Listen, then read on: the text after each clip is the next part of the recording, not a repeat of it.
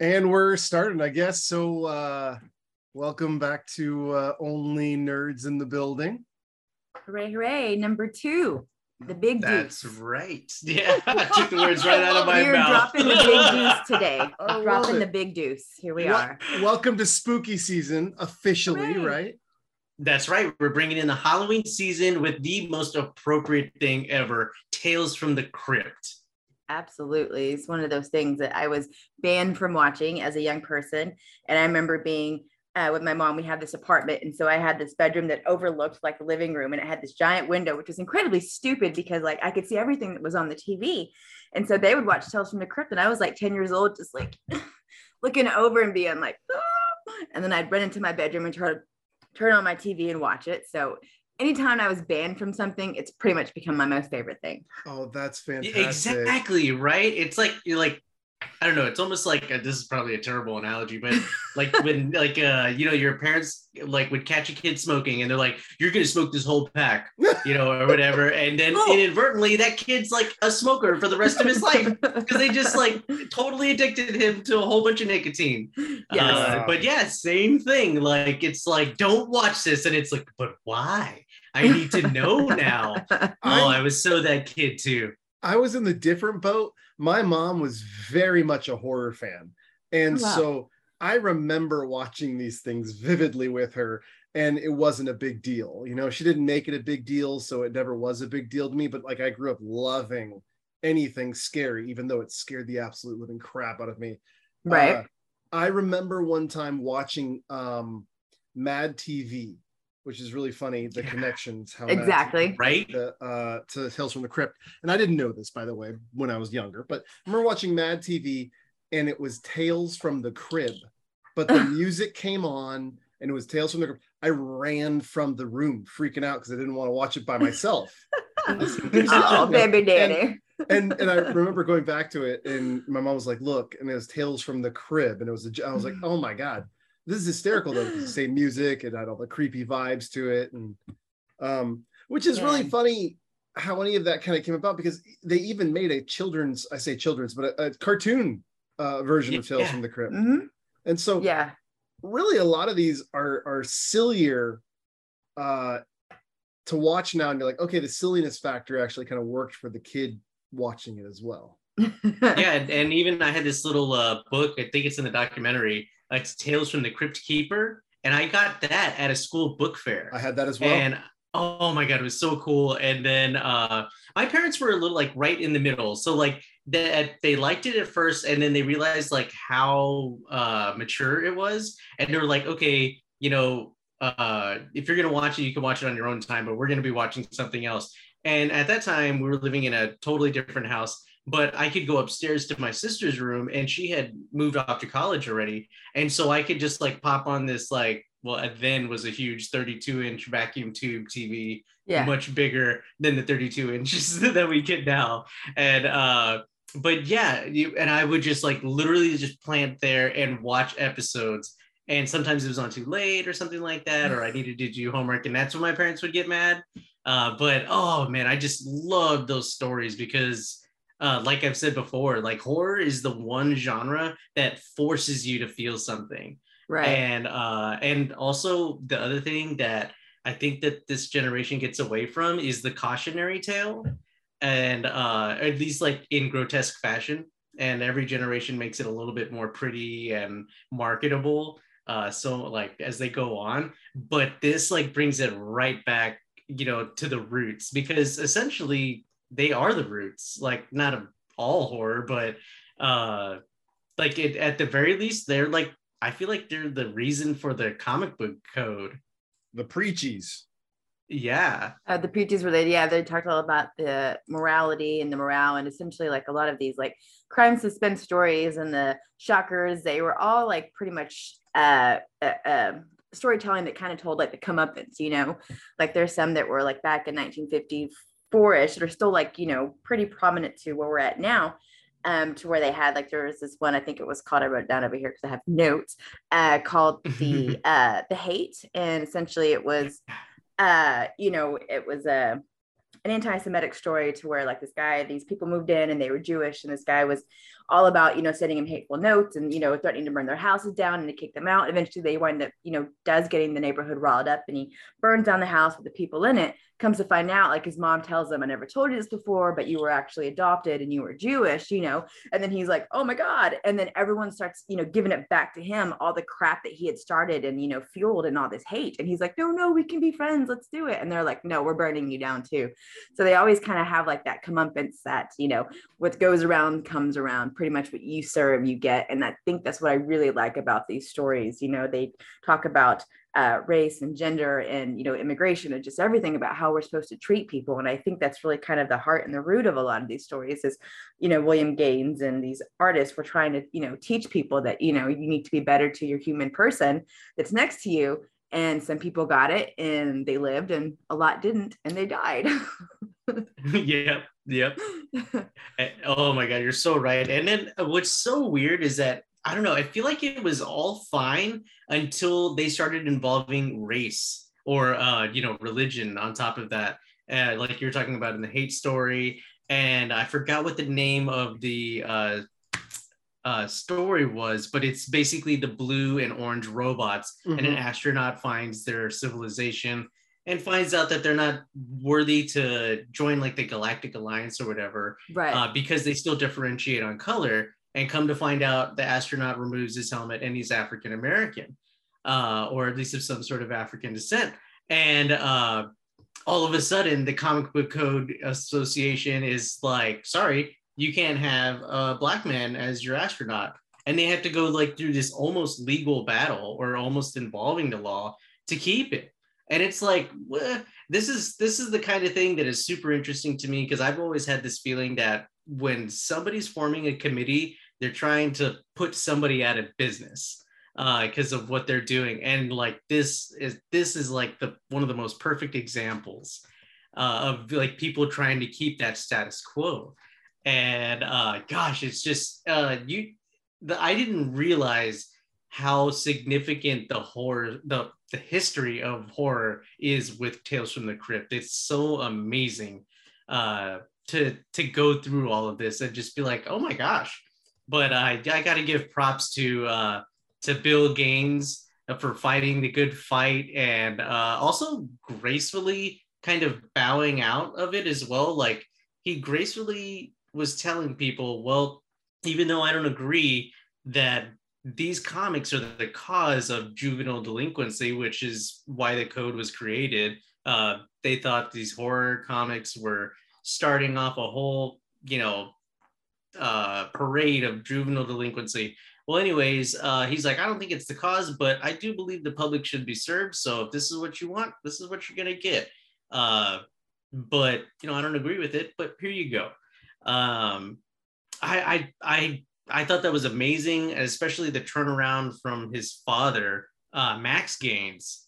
And oh, poor yeah. guy just went the wrong way with the educational material and it's like none of it's selling and um you know it's, it's such a great story to hear like he didn't even want to be the head of this thing and then he came around and he's like well you know what if i'm going to do this we're going to do what i like to do and we're going to get exactly. a whole bunch of people and explore their passions and boom it just went right to the top. Uh, just only topped by superman. I think for the most part, you know, I think he had such an incredible, you know, roster and kept them honest because he actually did something which a lot of comic creators look for, which is to you know take care of the artists and put them in the forefront and let them have their own recognized style because at the time there was and there still is like a house style for dc and for marvel and for some of these other big mainstream ones but at the time you know uh, bill gaines was like hey you know come to your own particular style because if you look at it you can see like the uh, the crypt keeper and the witch and they were drawn various different ways as they were the narrators for the stories and i think that's one of the main things that uh, he fought for was not only for the rights for creators to kind of do their own thing, but also to kind of, you know, go against the opposition of people who were saying that they shouldn't be allowed to. So I think that's really cool for him as well. Oh yeah. Yeah, it uh the the best part uh of the differences in styles of the artistry is that it led to like detective stories for like the cleaner art and then Right. the gory stuff was very visceral and that was the stuff that led into your horror stories and i remember the images of like the super sweaty people and all that stuff and i'm just like oh my god i mean like literal flashbacks it was so cool i mean obviously i didn't see them when they first came out but i saw the like re-releases and all that stuff Even oh you know, so fun I loved what they were. You know, we watched a little bit of that doc. Well, I, I couldn't watch the full thing. My days have been crazy. But the stuff that I did watch, I love the fact that for the comic books, the guy goes, I could. I remember being able to think I could smell the images, like Dude, from the grotesque, yes. waxy feels. And I thought, you know, that's a weird way to say it, but like I almost feel that sentiment. Yeah. Yeah. It's called synesthesia. But uh yeah, the uh I remember that too. Like you would see like a really gross image, like even if I don't know if you've ever known somebody who works like crime scenes and they show you a photo, but I remember with these uh comics, uh and like seriously it being so grotesque that some of them did come to life with another sentence, some way, shape, or form. Uh, especially smell. I totally felt the same way.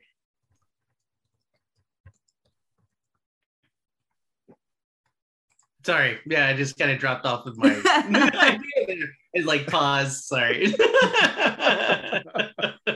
but so we have these comic books uh, that they got into some legal battles, right? Some legal Mhm. troubles here because uh, it definitely went against kind of. I guess there really wasn't a code yet for comic Right. books at the time, Mhm. but it kind of Mhm. went against the the ethical, uh, moral nature that people had at the times. Because what this was nineteen was it fifty? 50s?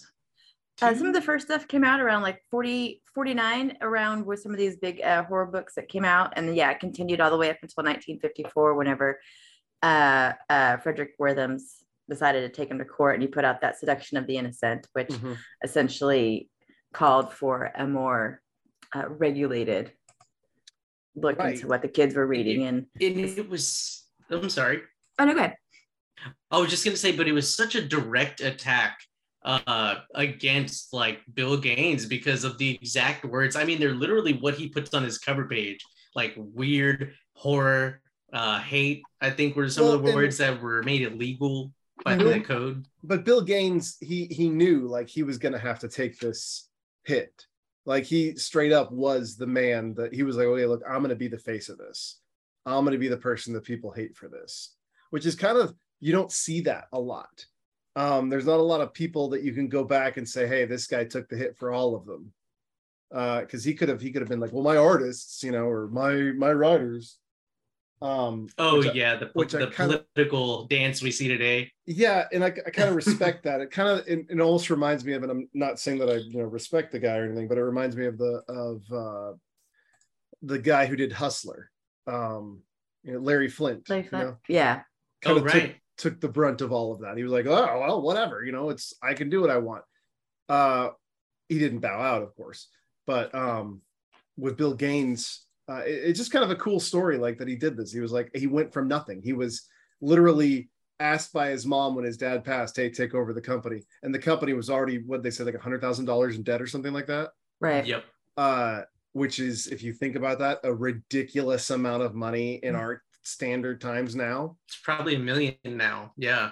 uh, yeah, with inflation and whatnot.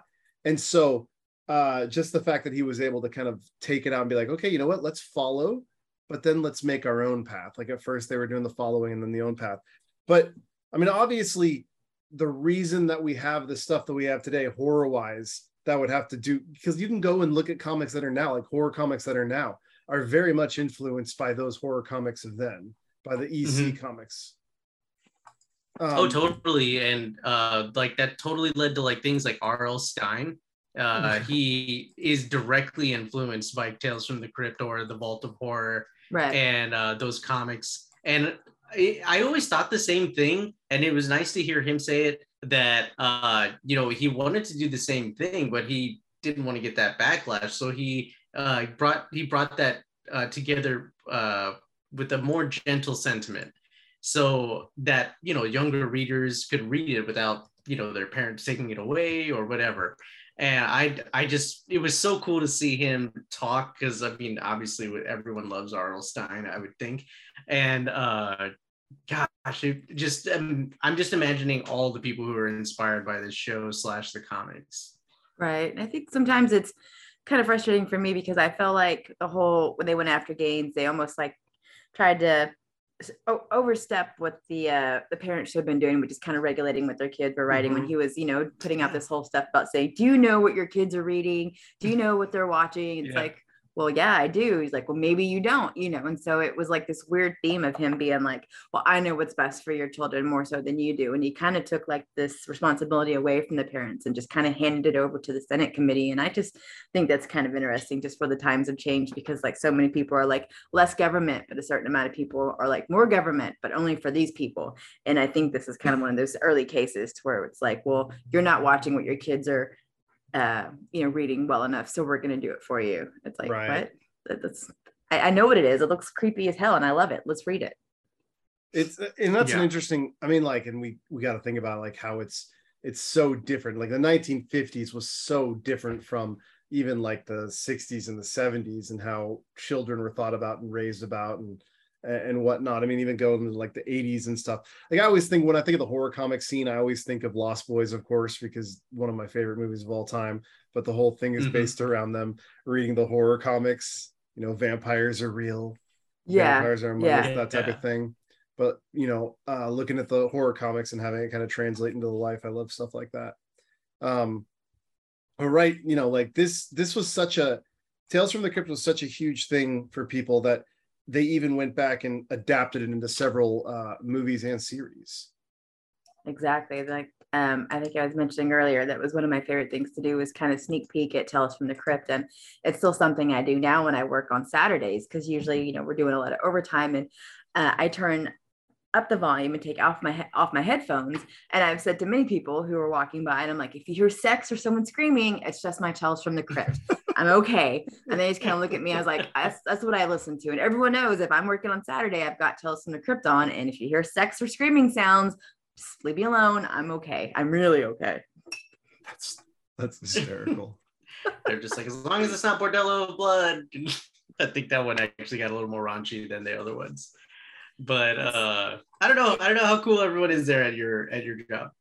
Well, just because you know, I look at naked women and naked guys just for a living because of the artwork we get in there, and some Yeah. of, um, and we get the original Tales from the Crypt art. You know, we get these covers, and so for me, we're just kind of in an environment like you know, if you're offended or a prude, then this isn't in the environment for you because this is just kind of the stuff we look at.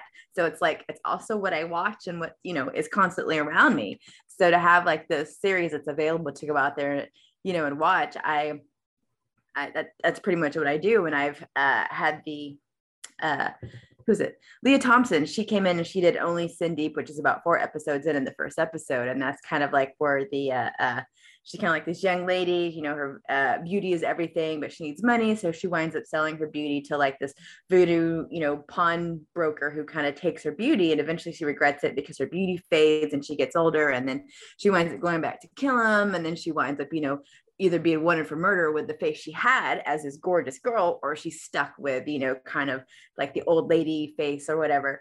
But the point is is that like i met her at a convention and i don't know everyone loves her from back to the future but i was like just so you know only Sin Deep is like my favorite Tales from the Crypt episode, and you started it, and she instantly like broke down into that the voice she did from the from the series and like quoted it, and I was like, oh my god! And she was like, no one ever mentions that, and I was like, it's one of my favorites. I remembered her from that before I even saw Back to the Future, and I think the whole point of that rambling was like every episode like featured like kind of this cool, you know, before they were them type star, whether it's like, you know, uh, Joey Pantoliano, where he's in like Dig That Cat, or Lea Thompson, you got Amanda Plummer. There's just so many people that just kind of like went in and out of the series. And then eventually getting to some of the more further series, you would get Dan Aykroyd uh, in a, uh, not Kirk Douglas, what's his dad's name? Um, Michael Douglas. Yeah. yeah, like you know, he stars in it with you know Dan Aykroyd and just all these pairings. And so yeah, I'm not trying to like hog the stuff, but there was just so much that went into these series that just became kind of like this cult following. Well, Oh yeah, and, and there's also Demi Moore, uh, Dead Right. And Oh, I love that trying to find a rich husband. Oh, Oh, yeah. that that music, Yeah. dun, dun, and just like that constant going, and like Jeffrey Tambor. Oh my god, just like oh, I the know. creepiest, you know, ever. And that one also stuck in my head. So I'm like I said, I can go on and on about all these, but just it, it, was brilliant the way they used these people. Joe Pesci, you know, you wouldn't expect Joe oh. Pesci to be and starring in a in a horror Tales from the Crypt episode. It's just people that you wouldn't actually suspect uh, could evolve, and they're all there in all nine episodes. You've got Don Rickles with Bobcat Goldthwait, which is also freaking genius, you know, and they yeah. kind of pair him with like, you know, uh, interesting stories as far as the uh, he wants to be a better improvisational guy and uh, Morton Downey Jr. and then Robert Downey Jr. You've got just so many to, to pull from, and that's only in the first couple of seasons. Yeah, interesting. Like looking at uh, the cast list on IMDb and just seeing which actors, Tim Curry and Bill Paxton and yes. and and just going down this, it's just a huge list of actors who are still Ewan McGregor, uh, right, baby Ewan, yes, still working today uh, and and killing it.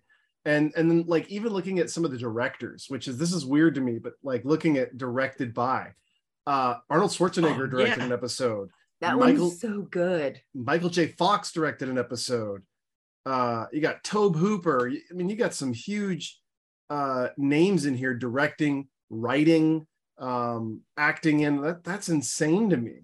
Mm-hmm. Yeah, and Robert mm-hmm. Zemeckis did uh, all through the house. The the evil Santa one, the escaped yes. mental patient dressed as Santa, and I'm like, oh my god, this, this, like what can this guy like not do?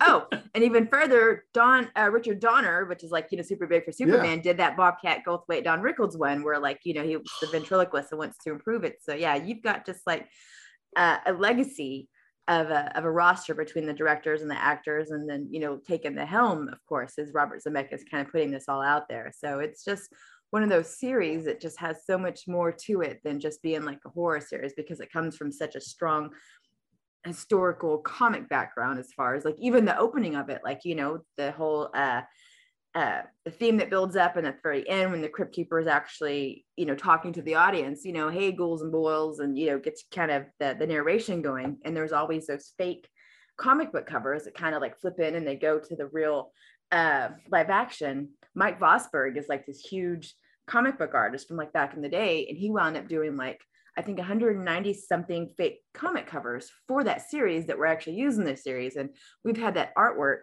before at work and I was just like, I never knew it was Mike Vosburg. And it's just interesting to see like all the the, the fingers that goes into just this that's legacy awesome. of horror.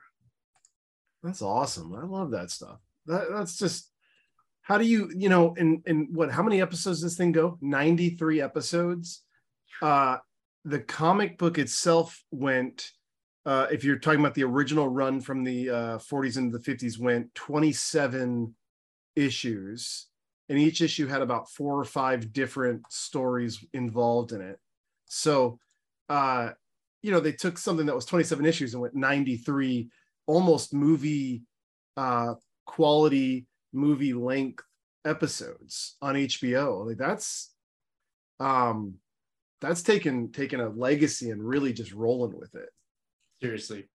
And it's for me, I know a lot of people are, like to debate in the kind of pop culture world about the best comic adaptations, but for me, it's always kind of been Tales from the Crypt because these really are almost from paper to live action, perfect adaptations. And I'm kind of sad that they haven't continued to put them out there because there are so many stories. They have so much to pull from the shock suspense, the vault of horror, the weird science. The movie Weird Science uh, with Kelly LeBrock and uh, Anthony Michael Hall, blah, blah, blah. That's actually a weird science comic book story. Wait, is it, it got really? adapted? Yeah into that movie. Oh. So there's so much that can be pulled, and it's kind of sad that uh, it stopped. But I do think, in my opinion, that they are the best comic to live adaptations. I mean, now I want to go back and watch a bunch again because it's been way, way too long since uh, I've watched any of the episodes or even the movies. Uh, now I really want to go back and watch that 1972 uh, adaptation.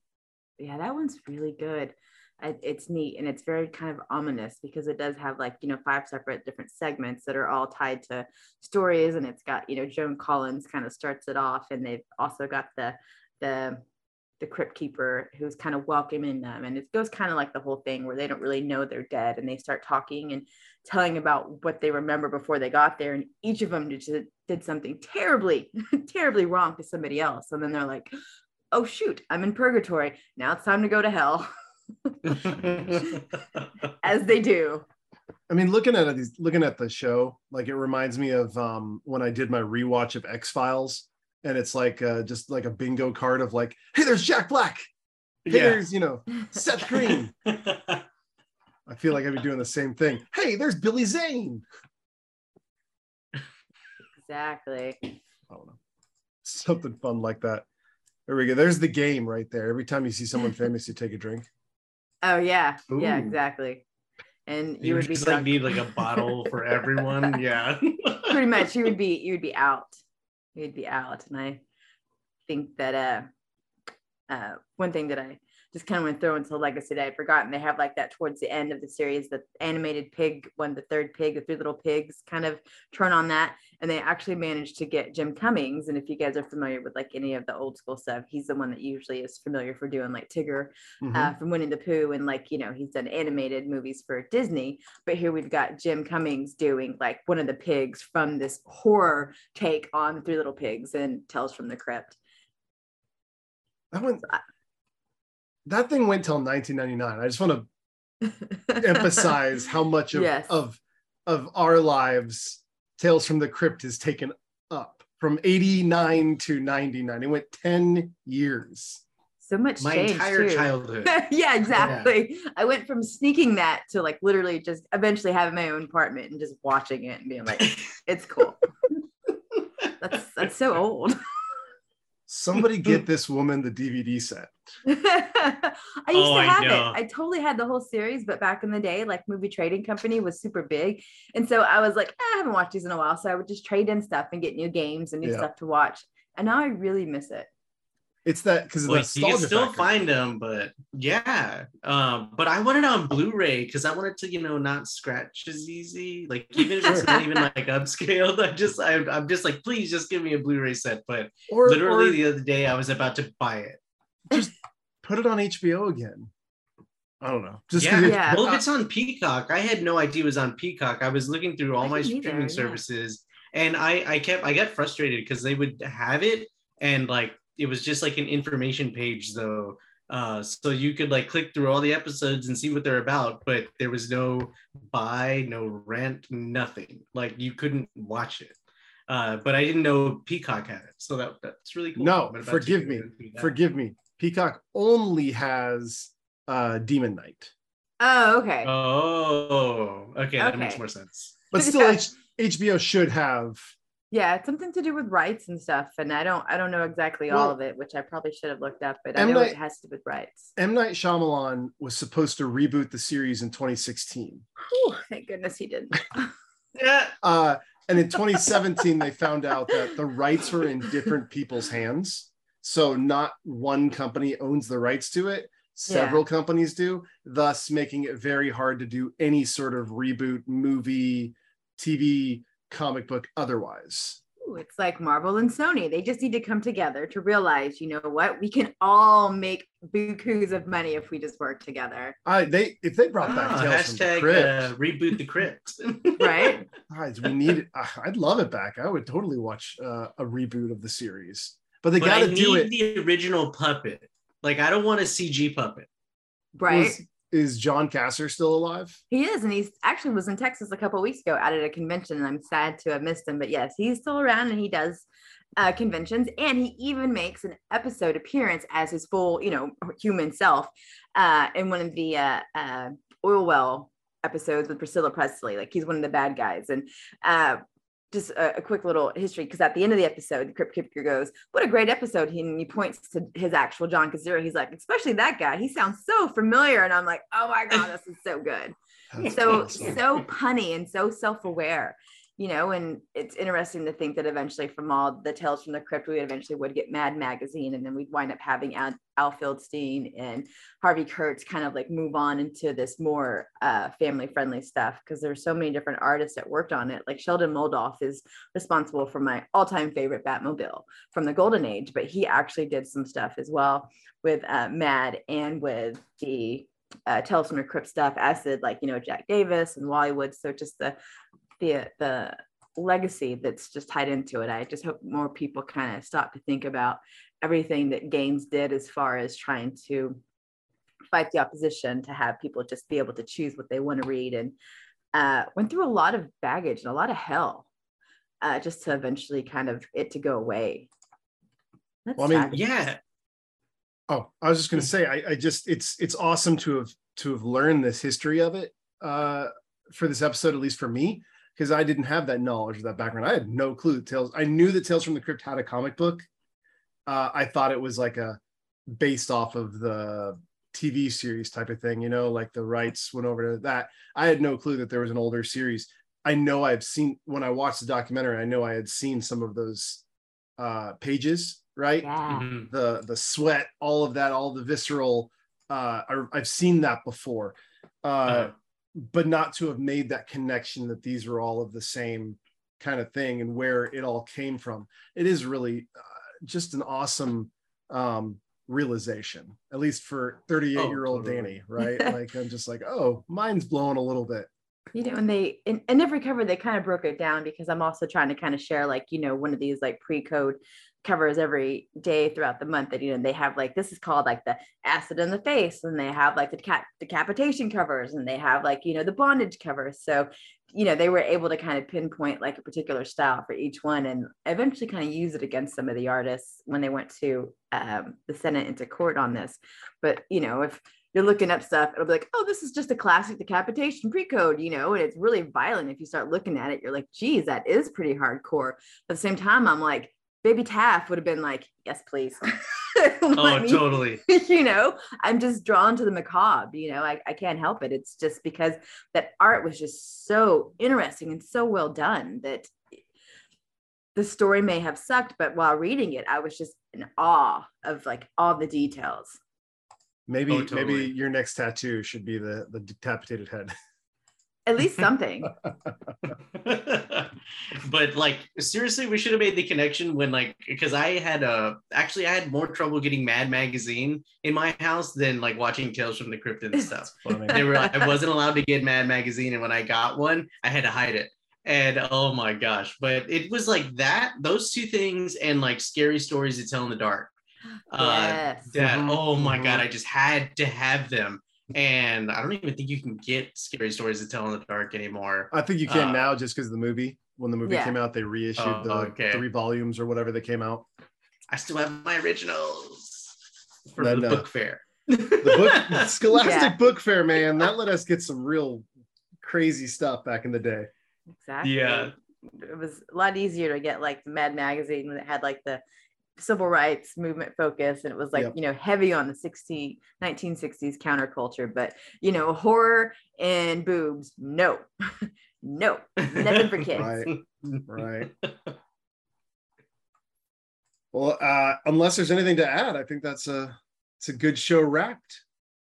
Yeah, yeah. mainly just if you guys have a any interest in like horror comics and horror stories and if you guys are fans of the actual tales from the crypt series then definitely um, go out there and read some of those old school comics and pay tribute to bill gaines and his like forever fight and uh, especially some of the artists that uh, worked for him would eventually go on to work in like you know the detective comics and the comic strips in the mainstream so i think it's neat just to kind of pay history just a little bit of tidbit and it's uh it's due acknowledgement well said. Definitely.